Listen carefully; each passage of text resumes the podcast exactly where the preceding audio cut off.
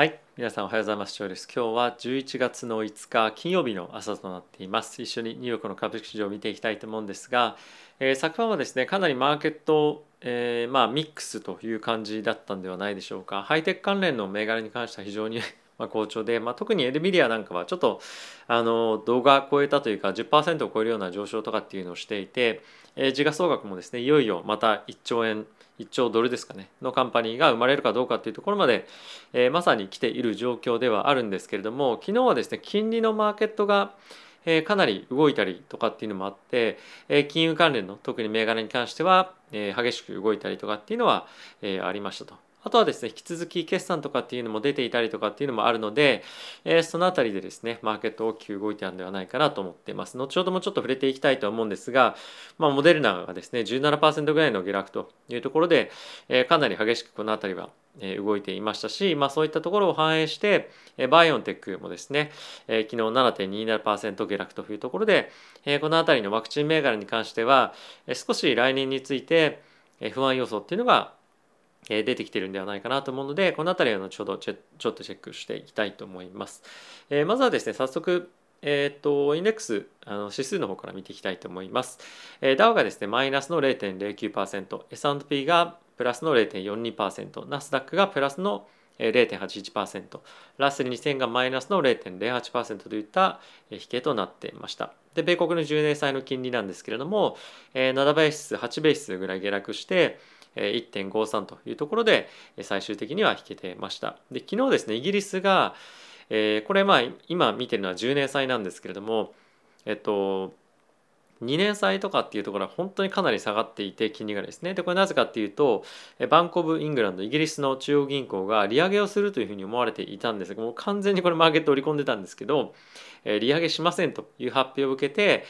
マーケットグローバル的にも金利がドカッと大きく下がったような形となりました。で FOMC もやっぱりですね少し、えー、まあ、ったということもあって金利のマーケットかなりセンシティブになっていると思うんですよね。で今回上げるのが確実だろうというふうに思われていたイギリスですら利上げしなかったということでちょっと利上げに対してマーケットがですね前のめりすぎるんじゃないかっていうような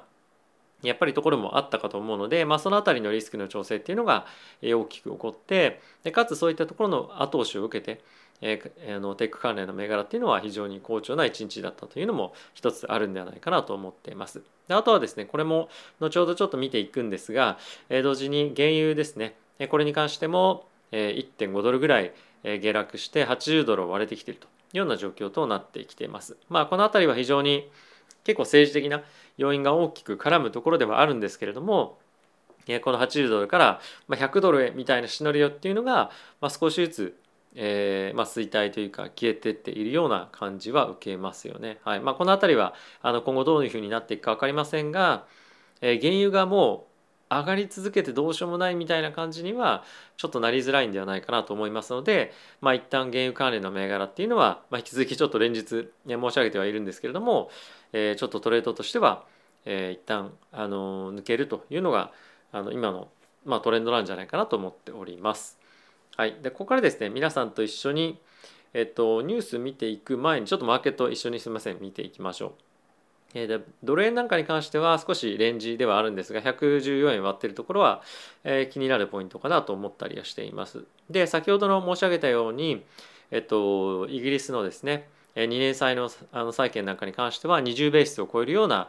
え、利回りの低下というところが、え、受けておりましたあの米国の2年生2年債に関してはまだまだそんなに動いてはないんですけれどもちょっとやっぱり利上げを織り込みすぎていたとこっていうのもあるのかなというのもまあおそらく気持ちとしてもあってここ最近、ちょっと低下してきているというのは正直あるところかなと思います。この辺りはやっぱり非常に原油価格の影響っていうのを大きく受けていると思いますので原油の方向性ですね。今後の価格のトレンドっていうのをどっち方向に見ていくかというのは非常にこの辺りと連動していくと思うので重要なポイントかなと思っております。はい。まあ、あとはですね、えー、と注目して見ていきたいのは、えー、そうですね、まあ、ビットコインとかっていうのはちょっと下がってはいるんですがこの辺りは今日はそんなに動いてないので見て見なくてもいいかなと思っております。あとは VIX は引き続き非常に定位安定して、えー、今マーケットはかなり落ち着いてきてでかつリスクオンの状況かなと思いますナスダックに関しても、えー、かなりチャート的にもまた急激に上がってきていて、えー、ちょっと買い場あ買い場だったんだなみたいな感じでもうあの逃した方もいらっしゃるかもしれませんが、まあ、この辺りはやっぱりあのマーケット非常にやっぱり決算も良かったということもあって、え、順調なマーケットの推移をしているというような今流れかなと思っております。はい、ここからですね皆さんと一緒にニュース見ていきたいと思うんですがその前にこのチャンネルのサポートいただけますよという方がいらっしゃいましたらぜひチャンネル登録やあとはベルボタンも押していただけると非常に嬉しいですよろしくお願いいたしますあとはですねこのチャンネルとは別なんですがえ仮想通貨に対してちょっと投資してみたいなとか始めようかなというふうに思っている方でえまだですね、まあ、口座を持ってないよという方だったりとかがもしいらっしゃれば、え概要欄にも記載あるんですが総額で200万円プレゼントっていうキャンペーンやってますので、えまあすでに口座持っててもいいんですけれどもぜひご興味ある方はチェックしてみてください。もうすでにえー、と半分に関してはあの配布を始めていて、えー、当たりましたもらいましたなんていうツイートもですねいただいているんですが、えー、今週の日曜日締め切りなのでぜひですねチャレンジしてみてください。よろしくお願いいたします。ではニュース見ていきたいと思うんですがまずはですね決算いくつかちょっと見ていきましょう。で Airbnb の決算なんですけれども昨年同じ期と比較して280%の,、まあ、あの利益の増加ということで、まあ、昨年本当に散々だったんですけれども、えー、まあ前回はあの前回で全クォーターに関しては、まあ、予想を出してなかったんですけれども、えー、EPS に関しては1.22で売上の予想は、えー、2.05ビリオンというところが2.24ビリビリオンというところで約10%ぐらいの、えー、まあ estimate 予想の上回りというところがありました。で、えー、今回はですね非常に今ワクチンの接種というところが世界中でしかもアメリカの方では義務化っていうところがどんどんどんどん進んでいることもあってこの辺りの株価の上昇というところはさらに見込めるんじゃないかなというふうに、まあ、今期待がですね非常に高まってますと。で、えもう一つちょっとご紹介をしたいニュースもあの別にあるんですけれども、まあ、先に紹介しよう。えっと、このメルクのですね、え治療薬に対してイギリスの方でも承認が、えおりましたと。でこれがですねこちらにもあるんですけれども、まあ、ポテンシャルゲームチェンジャーということで、まあ、非常に強いメッセージがこのニュースにも込められていると思うんですけれども、まあ、今後こういったところを、まあ、そのアメリカとかヨーロッパの方だけではなくて発展途上国に対しても、ま、非常に安い安価な価格でどんどんどんどん提供してえいきますよというところを今計画をしているので世界的にこのコロナの状況状況情勢っていうのが、ま、非常に改善していくんではないかというとこがやはり先ほどの Airbnb の決算とかっていうところにも今後期待が高まっていく一つの要因かと思っております。はい、なので、え今に関してはまあ、決算良かったよねっていうところかと思うんですけれどもちょっと今今回は取り上げないんですが記事としてはですね Expedia ですね。これも旅行サイトなんですけれども、え、CEO の方のコメントとしてやっぱり来年ですね。非常に来年の夏とかっていうところに向けても今後は非常に予約がどんどんどんどん入ってくるだろうというところもあって今日アフターでですね10%ぐらい株が上がっていたりとかっていうのもあるので、まあ、いよいよこれで、え、まあアフターコロナじゃないですけど、え、まあコロナ後のですね、まあ、新しい世界みたいなところに対して資金がどんどん入ってきやすいような状況になってまた来そうかなというのが印象としてはあります。はいまあ、僕としてはですねあまりあの今の、えまあ、クリーンエネルギーまあ、テスラクリーンエネルギーと呼ぶかどうかは別ですけどもテスラだったりとか、えー、まだまだ今後大きく発展していくであろう、え、産業に対して、まあ、ポジションを取るという意味で、え、テスラと NVIDIA を中心に、え、持つという今のポジションは、まあ、全く変えるつもりはないので、え、今のままでいこうと思っています。今僕は何を持ってるかっていうふうに、まあ、気にされている方はちょっと前にですねポートフォリオアップデートっていうのを11月の頭の時点で出してますのでチェックいただければと思っております。はい、えー、次のニュースなんですがその一方で、えー、ペロトンに関しては、えー、アフターで25%ぐらいシェアが、まあ、こちら23%ってあるんですが今のところ25%ぐらいですね下落をしております。でこれはまあコロナの状況が改善してきてえ非常にですね予想よりもまあこのバイクを、まあ、家でエクササイズする人が減っていますよと、まあ、今皆さんジムに行くようになったと思うんですが、えっ、ー、とまあ、損失が1.07 per share だったのが1.25に拡大をしている10%以上の損失っていうのが予想よりも出ていたと。でかつ売上の予想に関しても810 million というところだったのが805ミリオンというところになってきて売上に関しても達成できなかったでかつこれもっと悪いのがガイダンスに関しても、えー、まあ、非常に悪いと。でこちらにも記載があるんですが、えー、we anticipate, anticipate ってまあ予想するということなんですけども2002年に関しては very challenging year to forecast ちょっともう予想が難しいと。で、えー、unusual year ago comparison まあ昨年の、えー、状況というのは非常に、まあ、通常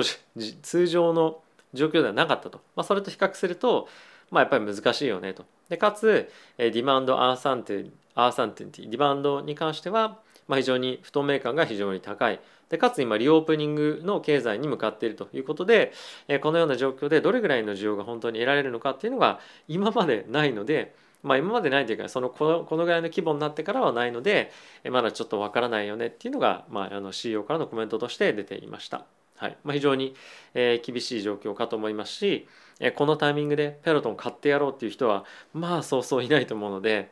あのなかなか買いが入りづらいと思うのでちょっと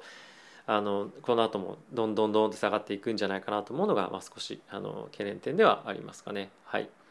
ここからですね、ウォール・ストリート・ジャーナルの記事見ていきたいと思うんですが、アメリカの方でですね、100人以上の従業員を抱える会社に関しては、従業員のワクチンの義務化、もしくはウィークリーでの、まあ、PCR の検査っていうのをしなさいという義務付けがですね、1月4日から開始をされますと。でこれをすることによってアメリカでは8,000万人の人口をですねカバーすることになるので、まあ、さらに何て言うんですか接種が進むと。でワクチンするんだったら仕事辞めるよっていう人も多くいたかと思うんですけれどもじゃあその人たちが辞めていくところがあるかってなると特に大企業で働いてたところなんかに関しては人たちに関してはやっぱり同じような企業に転職するとなると、まあ、非常に難しいということもあってまあこれも観念して打つかもしくは働かないかっていう選択肢しか、まあ、今残されてないような状況に今後なっていきます。でただしこれは非常にバイデン大統領の民主党があの、まあ、主導でやってるんですけれども共和党の方から非常に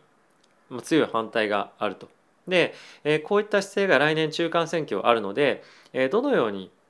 選挙に反映していくかっていうのも非常にやっぱ重要だと思うんですよね。でこれでしっかりとコロナが抑え込めるかどうかっていうところも一つポイントかと思いますし今回の政策をどういうふうに世論が判断するかっていうのが非常に選挙に大きく影響してくるかと思うので、まあ、この辺り継続して見ていくことで来年以降の米国の大統領選挙っていうのも占っていけるんじゃないかなと思うのでこの後追っていきたいと思っております。はい、あとはですねえー、っとウォール・ストリート・ジャーナルの方ではなかったかな。ブルームバーグの方ちょっと見ていきたいのが、えオックスフォードですね。イギリスのオックスフォード大学の方で、えー、ある特有の遺伝子がですね、えコロナに非常にコロナのその症状が出た時に重篤化しやすいというようなものが発見されたそうなんですがこれがですね、南アジアの方のまあ、遺伝子と非常に関係があるそうなんですが、まあ、ただしこの中でも書いてあるんですがそれは特定はできたですが一方でその遺伝子以外の要素っていうのも非常に大きく影響するというところもありかつこの遺伝子を持ってない人たちでも非常に重篤化しやすいっていうような、えー、まあ人種の人たちだったりとかもいるので、まあ、一概には言えないよねみたいな感じになっていて、まあ、今のところはこれを対策に生かすことはなかなか難しいというような今見解というのがま出てます。もちろんあのこの今回発見された遺伝子を持ってる人たちは打ってくださいねっていうのは簡単なんですがまあそれだけじゃないよねっていうのが、まあ、今回の結論というかあの一つ注意書きにはなってるかなと思います。まあいずれにせよですねどんどんどんどんこのように、え、コロナの関連の調査研究っていうのが進んでいるので、え、こういったところが来年以降もですね非常に薬創薬だったりとか、まあ、いろんなあの医療の環境を改善していく上で役立てられていくんではないかなと思うので引き続き注目をしていきたいと思います。はい、であとはですねちょっとこちらにもあって、まあ、記事は見ていかないんですが引き続きヨーロッパの方では感染拡大っていうのが進んでいて、まあ、この辺りあの非常に WHO も含め警戒をしているのでまだまだそんなに安心できるような状況ではないかと思っております。はい、あとはですね今 OPEC と OPEC プラスの方で、産油国に対してですねあの今プレッシャーがかかっている中で、この今の現状に関しては私たちの問題じゃないと。オイルプロブレムじゃない。それは天然ガス使えばいいしアメリカに関しては自分たちが持ってる原油備蓄しているものを放出しろっていうふうにはいろいろ議論してるわけなんですね。で、まあ、この記事が、まあ、先ほど言ったようにこれこの原油問題は我々の問題じゃないですよっていう記事でもう一つのこれこちらがですねあの備蓄しているものを放出しなさいっていうのを言われてる記事になってるんですが実際問題アメリカはもうすでにですね備蓄している原油っていうのを放出し始めてるんですよね。でこれがまあどんどんどんどん進んでいく可能性はもちろんあるんですけれどもアメリカとしてはやはりこの備蓄の原油が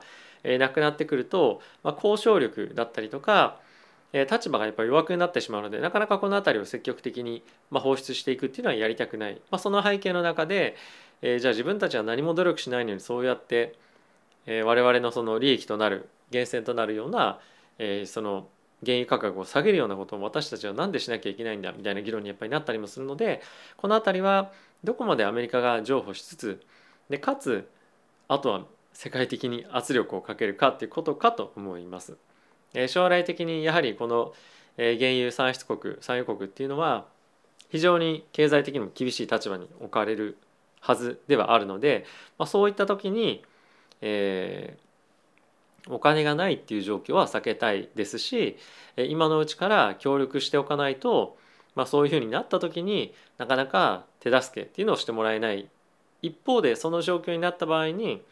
自分たちに何も武器がない中で交渉ってできないよねっていうのがあるのでまあ非常に今難しい立場に置かれてるんじゃないかなと思っております。まあいずれにせよですねバイデン大統領としても、まあ、この辺りの対策交渉っていうのは、えーまあ、非常に難しいところではあるのでどういうふうにあの他の国と連携してやっていくかっていうのは注目して見ていきたいと思っております。はい、あとはですね、えーと、先ほどもちょっと触れたんですけれどもモデルナに関しては2021年のワクチンの売り上げを予想を引き下げたということが発表されていました。で、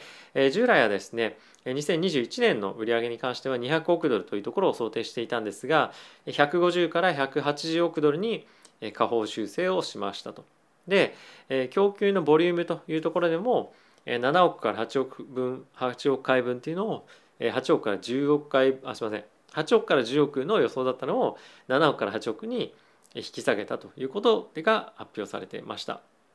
まあこれを受けて20%弱下落していたんですが、まああまりにもやっぱりこの辺り予想というか期待高かったと思うんですよね。なので、えー、少しあのワクチン銘柄かからのあの手を引くという動きがあの少し加速するんではないかと思っております。まあ、あとはやっぱりこのモデルナだったりバイオンテックに関しては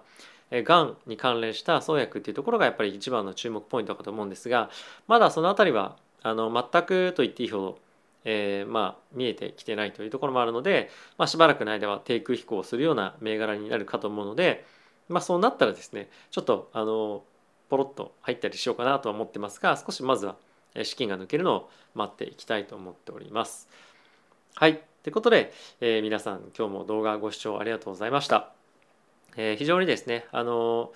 何て言うんですかね、まあ、原油がえ下がってきたりとかあとは利上げの期待が下がったり、えいろいろと今、え状況が少し1週間前とかから比べると、え変わってきてはいますけれども、まあ、資金の流れっていうのは、まあ、これからあのテックとかを中心にま入りやすくなったりもするんじゃないかなと引き続き思っております。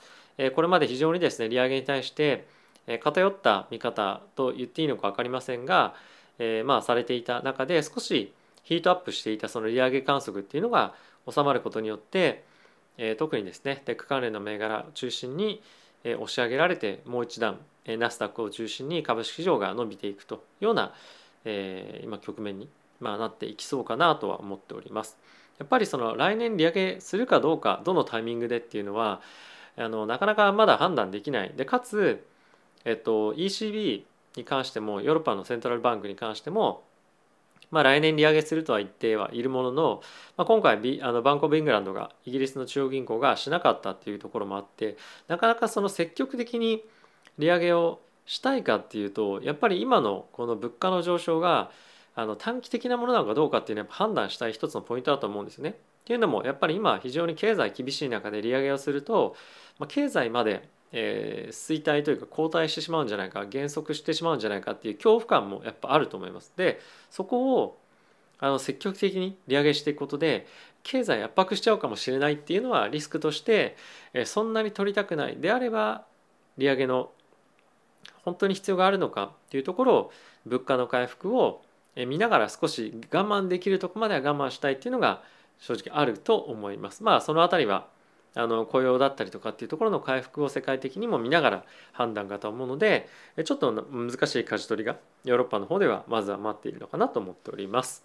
はい。ということで、えいかがでしたでしょうか？皆さん、えここ最近の、まテスラとかのあの上昇大きくあの乗れてる方も利食いしちゃったよっていう方もいらっしゃるかと思うんですけれども、まあ、難しいですよね。本当に大きく上昇してきたタイミングであ短期で終わってしまうんじゃないかっていうような思いもあると思うので、え利食いしてあのしましたっていう人もいるかと思いますしもう全く乗ってない人ももちろんいると思います。あとはあのここ最近の半導体の上昇っていうのもそうですが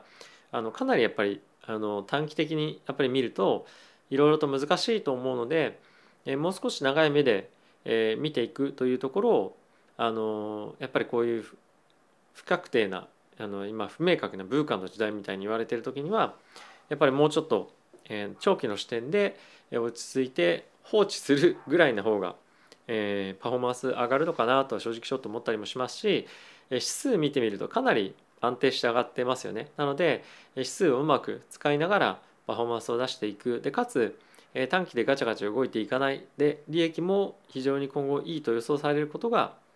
まあ、見込まれている企業を選んでいくっていうのがやっぱり重要だなと改めてここ最近本当に思わされました。あとはですねあの年率100%を狙わずにまあ20%、まあ、20%でもすごいいいんですけど、えー、そういった銘柄を、えー、入れていくというのもやっぱり重要かなと結構ですね去年が非常に良すぎたのでマーケットがそういったこともあってもう爆益を狙いに行く銘柄を結構ポートフォリオに入れるっていうことも、えー、比較的多いかと思うんですが、まあ、そうではなくて、まあ、ここであれば確実に行くんじゃないみたいな銘柄をまあ入れていくことで意外とそういった銘柄があの思ったより伸びるっていうことも結構やっぱあったりするんですよね。で今回のテスラだったりとか NVIDIA もそうですし常にやっぱり Google マイクロソフトその辺りもそうだと思うんですけれどもそういったところをやっぱり軸にまず据えてポートフォリオを構築していくというところをまずはですねまあここ最近ポートフォリオが安定しないなという方に関してはトライしてみてはいかがでしょうか、まあ、本当に指数とかもめちゃくちゃ優秀なんで、えー、ぜひ活用していたいっていただければと思っております。はい。ということで、また次回の動画でお会いしましょう。さよなら。